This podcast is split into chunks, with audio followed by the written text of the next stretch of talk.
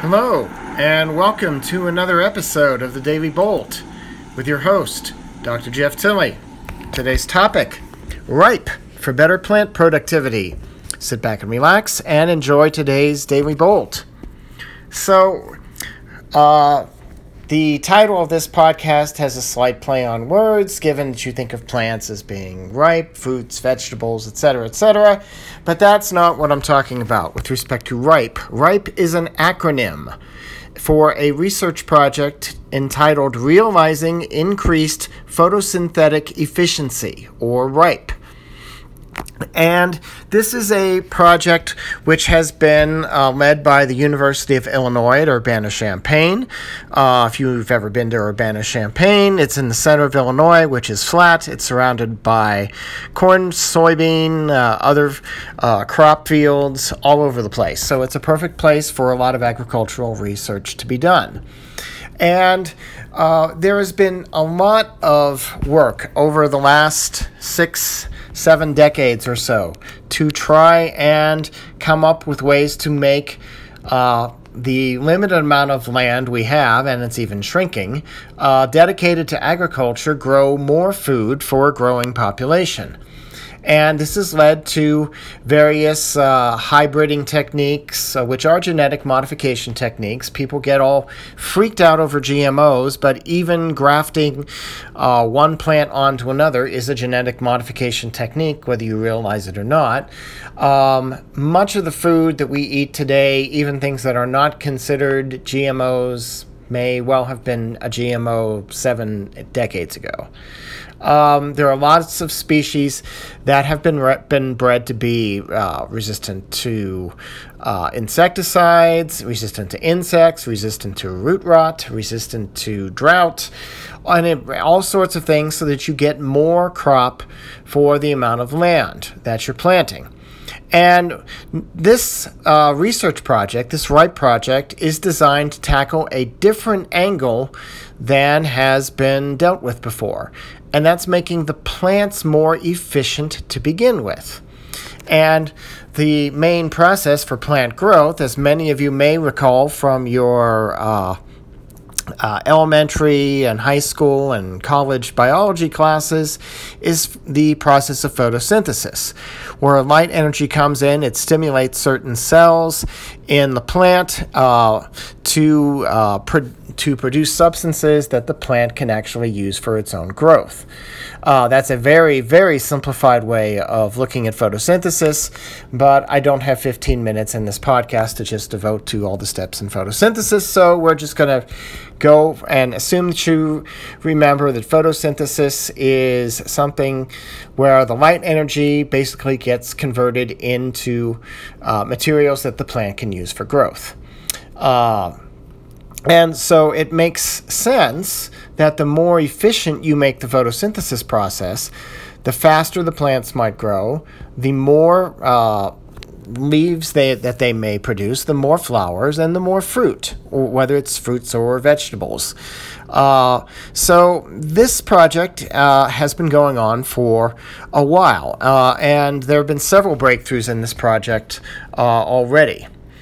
Uh, what we are trying to do basically is to uh, resolve a couple constraints on photosynthesis in this newest breakthrough. One where plants transform the light energy into chemical energy, and one where carbon dioxide gets uh, incorporated into the sugars that the plant actually uh, needs. So, Inside two separate subsystems is where the sunlight gets captured and turned into chemical energy that's used for other processes. Involved in this is a transport protein that is called plastocyanin.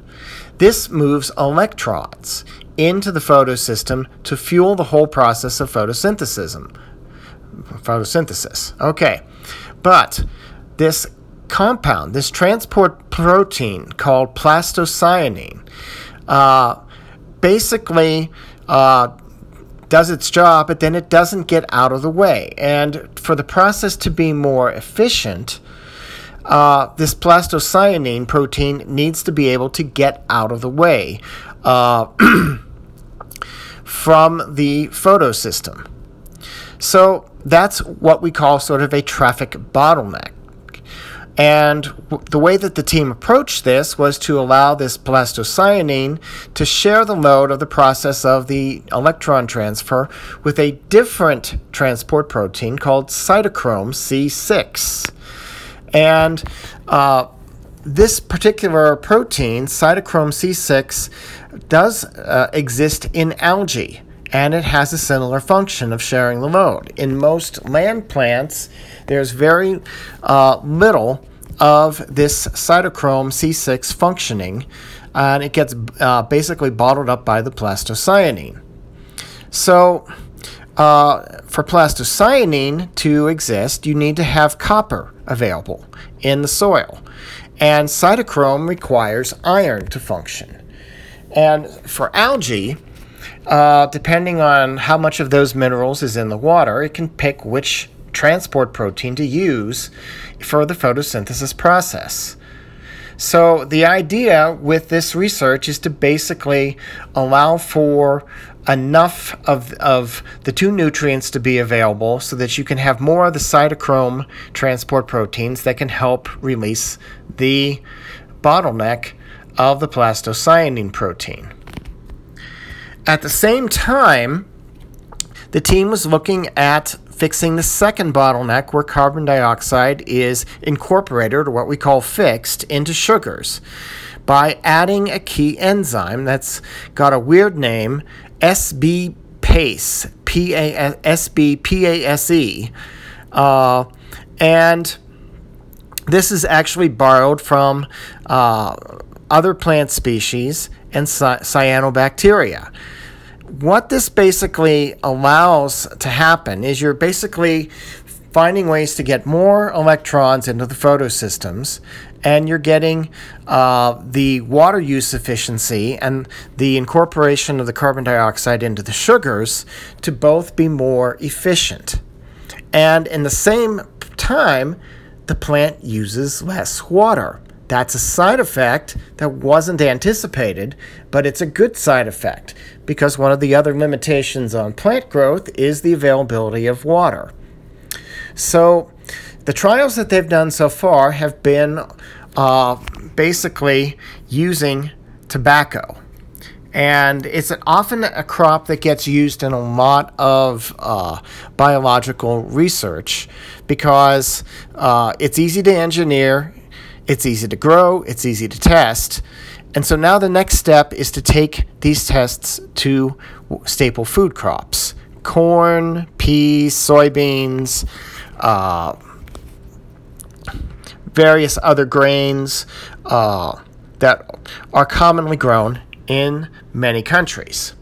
And they're hoping that they'll see results that were similar to what they found in tobacco. Basically, uh, they think that there has the potential for food crops to be up to 50 to 60 percent of an increase in plant productivity, meaning more food. Um, this could be very big news if it really transfers well from the tobacco, which is great if you're going to be making tobacco products, uh, but it, can't really eat tobacco products. Uh, so, for food products, if we can see great gains like this, this will go a long way to helping uh, plants to be able to be more efficient, to grow more food as our population keeps growing. Something that I hate to use the cliche is food for thought. That's all for today. I'm Dr. Jeff Tilley for the Daily Bolt. Have a good night, good morning, good afternoon, and stay safe.